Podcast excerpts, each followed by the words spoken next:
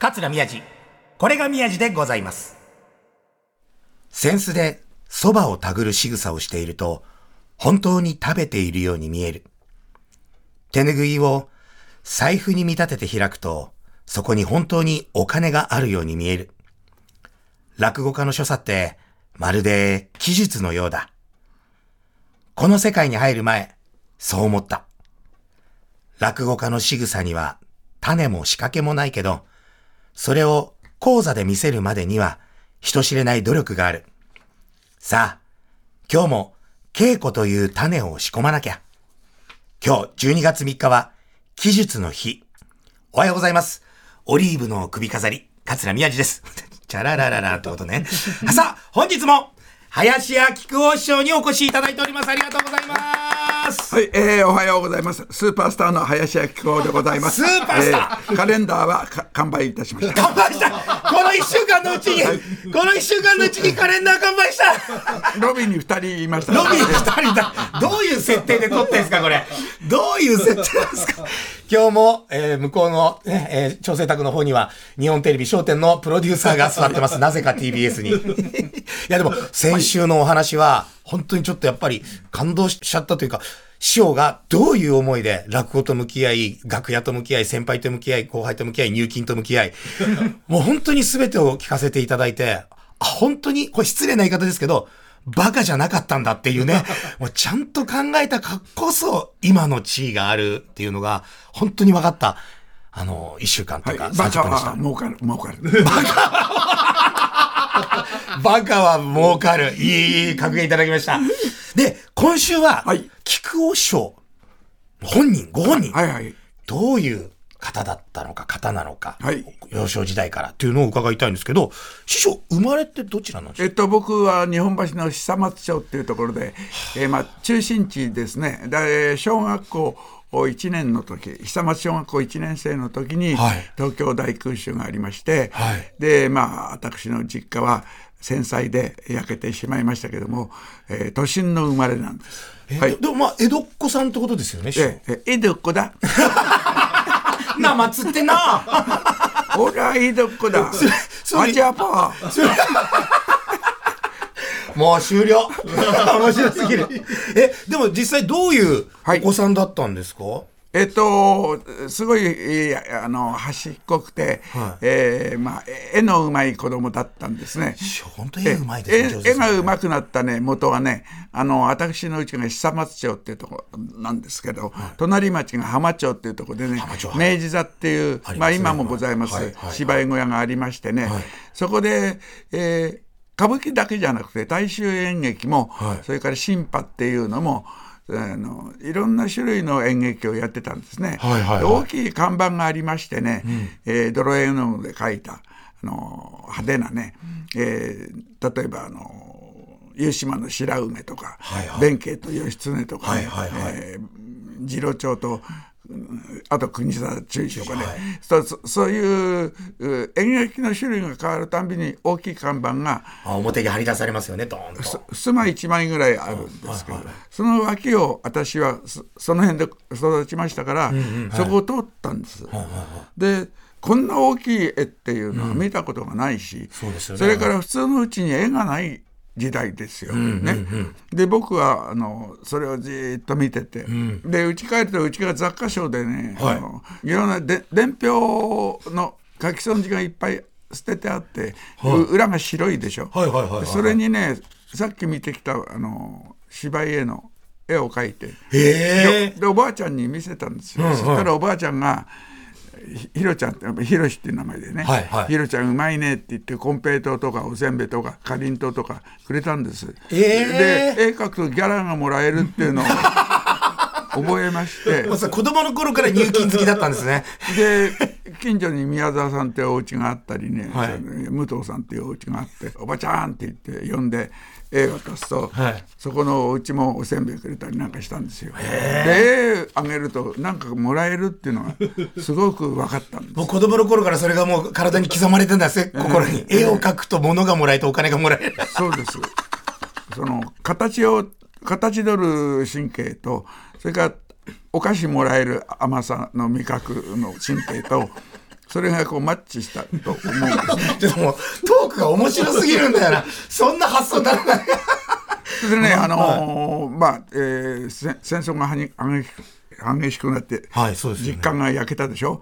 とね、あのーあもうそれはもう空襲で焼けちゃったんですね。えーこれは東京危ないっていうんで、まあおばあちゃんと私と、で疎開したんです、はいはい。あのえー青森県の八戸というあそこまで行くんですか？行ったんですよ。で、えー僕は、まあ、東京生まれなんで、ね鉛がないんですよ。はいはいはいで青森の小学校に通ったんですけど、あっちの子供はね鉛語尾が上がるんで「そんでなせ」「あんでなせ」って「なす」とか「なし」がつくんですね。ほうほうでそれのあ発音はできませんから。そうですよね。と東京弁で喋ってたらすごいいじめられましたね。えあのトイレでおしっこしてると後ろからドーンと突き飛ばされてあのトイレって言ってもい今みたいにね一つずつこう便器がついてるわけじゃなくて、はいはいはい。こう溝みたいになっててね。あーなるほどなるほど。え壁があって下に溝みたいになってて。あのうはい。あの虫がこう走っていたりとかする。うんまあまあ昔ぬるんぬるんとこにね。はい。でそれから上履き隠されたりねいろんなことがあったんですよ。それでおばあちゃんにね、えーあのいじめられるんだけどって言ったらおばあちゃんが「あのひろひろちゃんは絵が描けるんだから、絵描いて渡したら」って、まあ、おばあちゃんの知恵なんです。で僕「少年クラブ」っていう本よく読んでたんですけど、はいはいはい。それに、まあ、航空母艦とか戦車とか、はいはいはい。えー戦ってる兵兵隊さんとか、もう口絵であったんです、それよく描写してて、はいはい。写真みたいに描くわけですよ。ああでそこまで。鉛筆で描いて、はい。あのこうやってこするとこうぼかしができてね、はでそれそれいじめっ子に渡してたらね「おめえが描いたのか。あれうめえもんだな」いや今度あの先生から描いてくんねえかって。で絵渡してってね、はい。でいじめられなくなっちゃう。すごい絵絵を描いて、ええ。お菓子とかお金以外に友達まで増えてきて、人の心までつかめるようになった。もう、じゃあもう本当に師匠の原点って絵なんですね。外交です。もう天才すぎてファンタジスタ聞く方。外交ですね。ちゃんとこう交渉していくんですよね。えー、でもなんでそれだけ才能があって絵の道っていい行かなかったんですか？行ったんですか？いやあの後にね漫画家を志して清水昆さんという、はいはいはい。先生のとこいい行きましたからね。やっぱりもうこの道に進むんだっていうのがあったんですね、えーあの清水先生も素晴らしい人で朝日新聞の食卓だったんですね、はい。当時はあの漫画家の偉い人は新聞社の食卓になってる人が、はいはいはい。トップなんですよ。ああ、ね、であの当時はね子供漫画大人漫画って分かれてましてね手塚治虫さんとか、はい。あの藤子不二雄さんとかそういう人はお呼びじゃなくて、え格が下だったんです。はいそうなんですか、えーそれで大人漫画の人の方が原稿料がいいっていうんで、まあ、そっちでね僕は行こうと思ってね、で先生のところに、まあ、4年間入ってました、入ってるって書生。女性だまあ前座修行みたいなイ,、メージですよね落語にで猫の砂捨てに。えー。えでそのままえじゃあ漫画家としてずっと進まなかったんですか？まあ間でいろんなことがありましてね、はああ。の私はチャンバラが好きですから時時代劇の撮り物とか、まあ、合戦の絵とかそういうの描いてたんですけど、で先生のとこにねあの鎌倉にいたんですけど、こんなに映画の招待券が来るんですよ。ほうほう。そのそういう経営者のなんか組み上げがあって、はい。そそく配りまくって一冊みたいに来るんですよ。先生忙しいから映画なんか見に行かれませんから、はい。でおお前これ見てこいってね、あの映画の切符くれくれたんです。ち町人の曲げと、はい。それからあの浪浪人者の曲げと、はい。さ侍の曲げと頭の形違うんだ。で映画見て勉強してこい。なるほど。同じ曲げでも全員違うと、で映画好きだからありがとうございます。ってよよく映画見てだから時代劇が主主で随分見たんです、で頭の中にネガで入っちゃってでしょ、とね漫画描きながら、まあ、ちゃちゃんばら描いてるんですけど、とその見てた映画の人物がう浮かぶわけですよ。はいはいはい。それで月形龍之介っていうね敵役がいたんですよ渋い人でね。でその人が好きでね「ちょこざいないな子供の姫貴様らにこのわしが切れると思うのか」なんてね。で 渥美清さん。はい。皆さんそんなに切ってきちゃ血が出て痛いじゃありませんかなんて。書きながらやってた。書きながら喋ってたんですか？さ先生が、まあ、廊下で聞いてらっしゃってガラッと僕のね三条を開けて「おい豊田豊田博さん、はい。お前変わってるな。漫画っていうのは面白い絵を描かなくちゃいけないんだけど自分まで面白くなっちゃうやつはないだろ」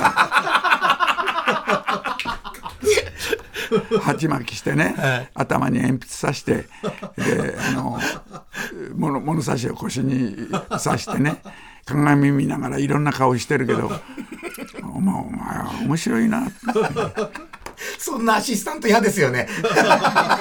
でひ一人でねあのやる芸には生体武者っていうのがあるんだけど、はい。落語っていうものがあってそれは一人の人物をあのいろんなあ役を演じ分ける一人でと演じ分ける職,、職があるから。はいはいはい。あ僕桂三木助さんと親しいからああ、そうそうちょっとやってみるか落語家ってちょちょちょっとって言われたんですよ ちょちょっとが今になっちゃうすごいですね。ちょっとあの、忘年会の宴会芸仕組仕込んでこいよぐらいのイメージが本職になっちゃったんですね。で僕もあまあ予選にね顔パスで入れるし、はい。あ面白いんじゃないかなと思って「いいですね」って言ったらね。先生がバーッと手紙書いてくれてね、はで行ったのが昭和35年の8月15日、えー桂三木助師匠のとこに行ったんです。それで入門が許されてまあ保証人が先生ですからね。そうでね。困ったのはねあの多くの部屋通されてでノリの効いた浴衣着て目の前に三木助が座ってんですよ。おおね、すごいですよね。でも僕三木助っていう人知らないんですよ。あ、そっか、落語に興味ないですもんね。えーでいつも漫画描きながらラジオで聞いてたのは金馬さんあーはいはいはいなんですそうせ先々代のね、はい相変わらずの落とし話でございますってよくやってた方なんですよもう師匠、本当にあの、耳がいいんですよね。全部うまいですよね。本当それでね、あ耳のすごい。金馬さんしか知らないんですよ。はいはいでね、あの三木助がね、えー最近では私の話で何を聞いてくださいましたかって言うから、最近知らないよそんなこと。でね、あのこれから師匠になろうという人の話聞いてないですもんね。金馬さんがね、あのまんじゅう怖いやってね、早く終わっちゃったらしいんです。でアナスアナウンサーが出てきて対談になって、えー師匠あのこれ楽しい話でねいろんな師匠がいろんな演出でおやりになりますけどあの面白いですよねって。いろんな師匠がっていうのを覚えてたんですよ。で「あのまんじゅう怖い」とか「ああそうですか。この間私が第一生命ホールでやった時いらしたんですが」いないっちゅうの？あれは若手の会でね私助だったからああいう軽軽い話でね、はい。逃げましたけどね、はい。本当は私はそうじゃないんですよ。でじゃあ明日から来てくださいって言われたの。すごいです。もう、これ持ってますね、また。そしたらねだって鎌倉にね、はい。三畳の部屋借りてまあ絵の道具とかね、えー寝る布団とかあるでしょ、はいはいはい。で明日ってそんな動かすぐ動動けませんよ、はい。で戻って先生にねこういう風になりましたって言ったら「お前早く行け。鉄は熱いうちに打った方がいいから。そんなもの後で送ってやるから」なってね。で入門することになってね。で紀行っていう名前が用意してあって桂紀行っていうはい。見習いになったんです。でも、でもあの、先生の方も、そんな貴公子をなぜ手放したんですかね？でいらなかったんです。いや、あいつずっと一人でぶつくさぶつくさ携帯模試やってるし、うるせえな、つって。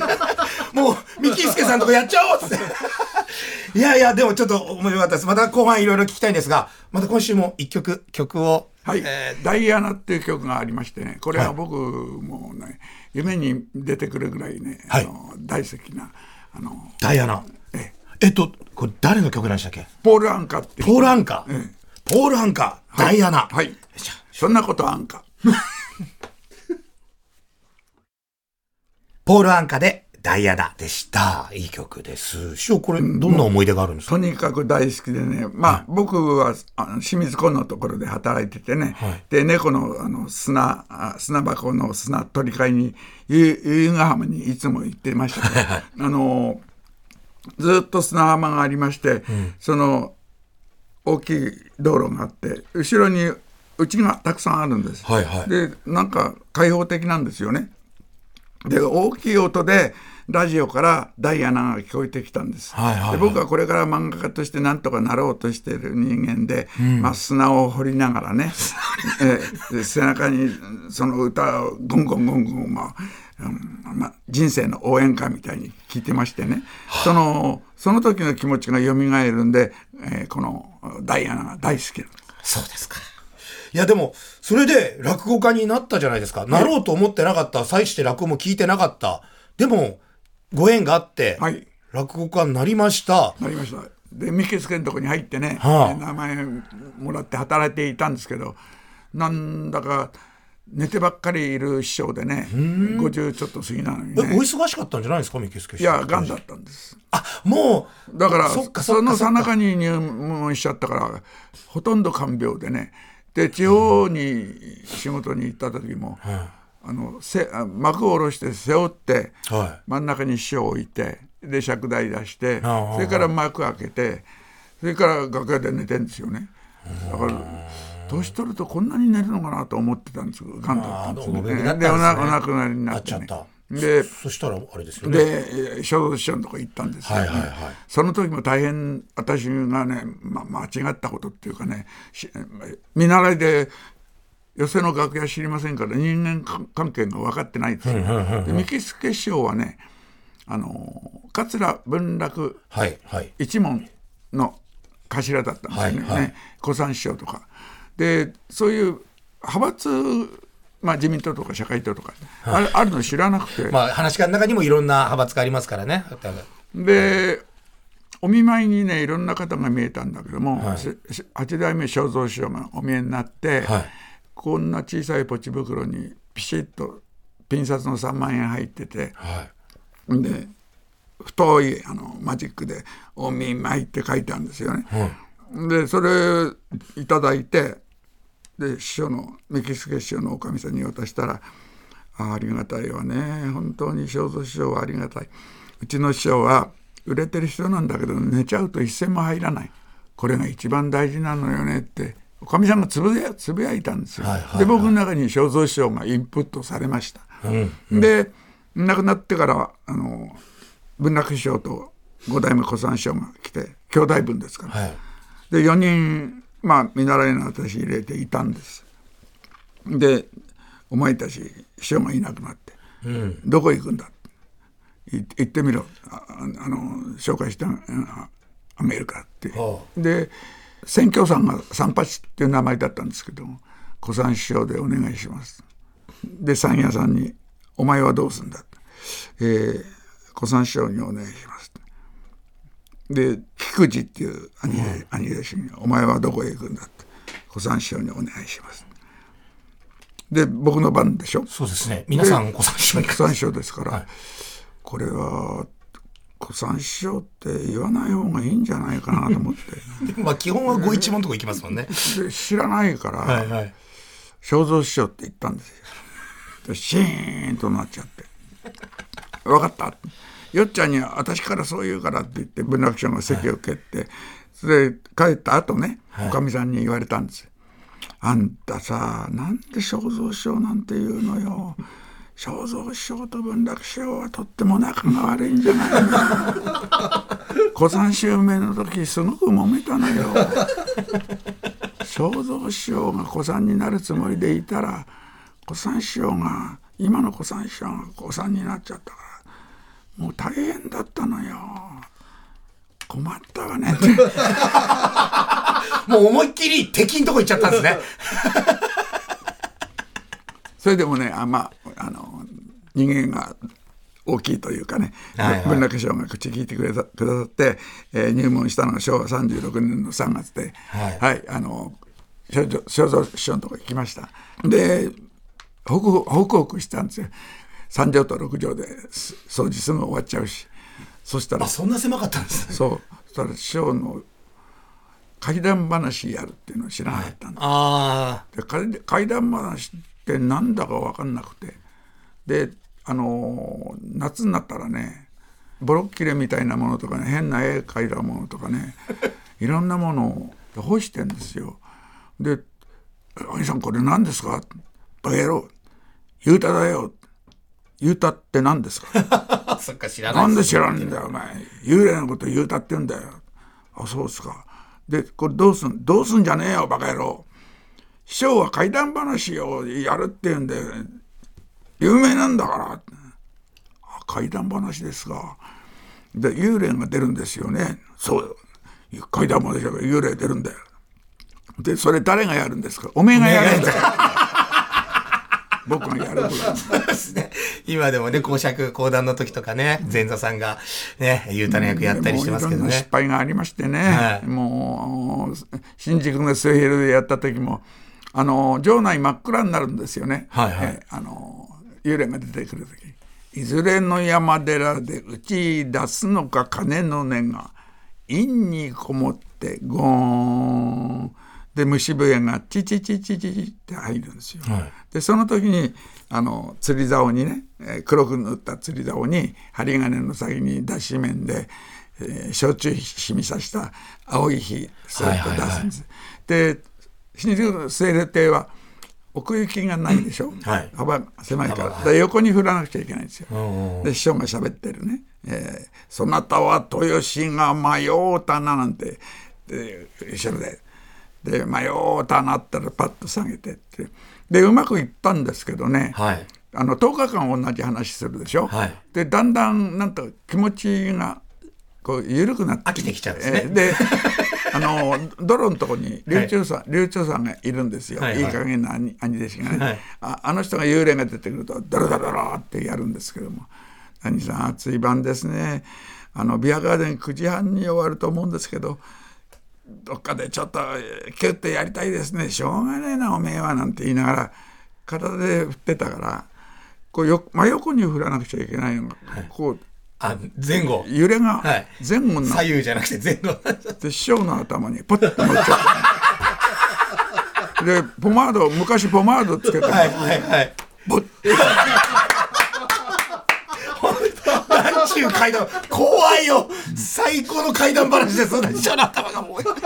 前のお客がね「火事だ」って言って返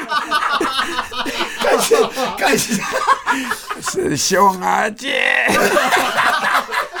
そういう失敗がありましたそれがあって、今があるという。そうもう十分ですね。桂宮治。これが宮治でございます。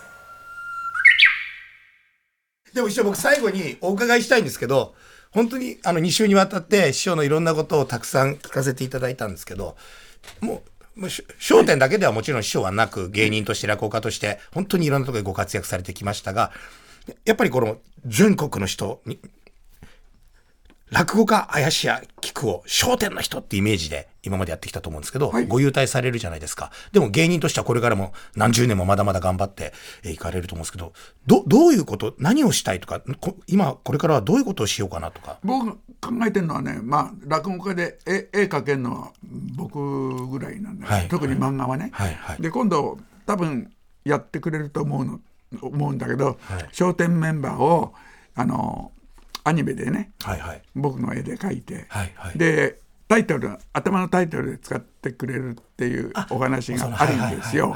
でまあそれをきっかけにねあのアニメでね、落語で世話になったんで、はい。えー落語スター・ウォーズっていうんでね、はいはい。大家さんとかハッツさんとか熊さんとか、はい。キャラクターを決めて、はい。それを宇宙に飛ばして、うんアニメ作ろうと思ってるんです。で貯金をね結構アニメってお金かかるんですよね、はいはい。まあ1000万ぐらいかな。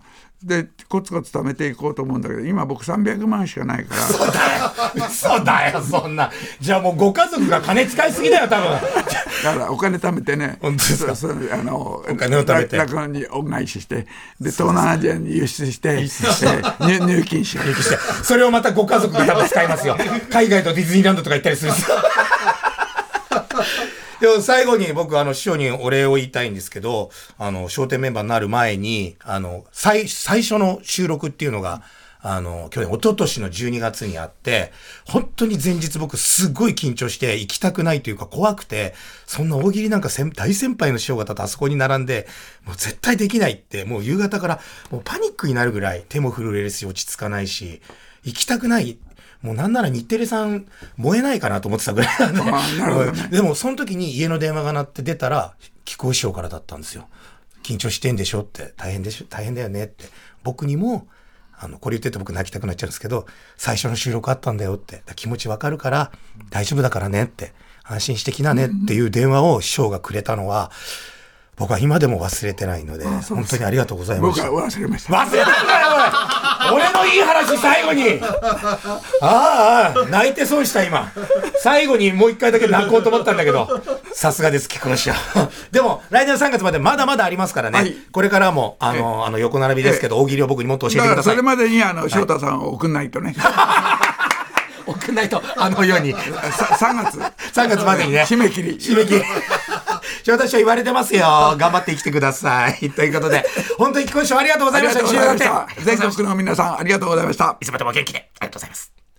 さあ、番組ではあなたからのメッセージをお待ちしております。アドレスは、みやじ905、アットマーク tbs.co.jp、miyaji905、アットマーク tbs.co.jp です。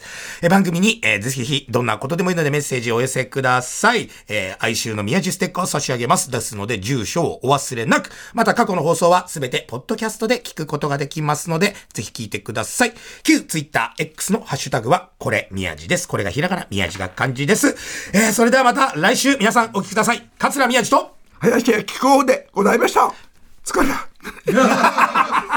疲れちゃった。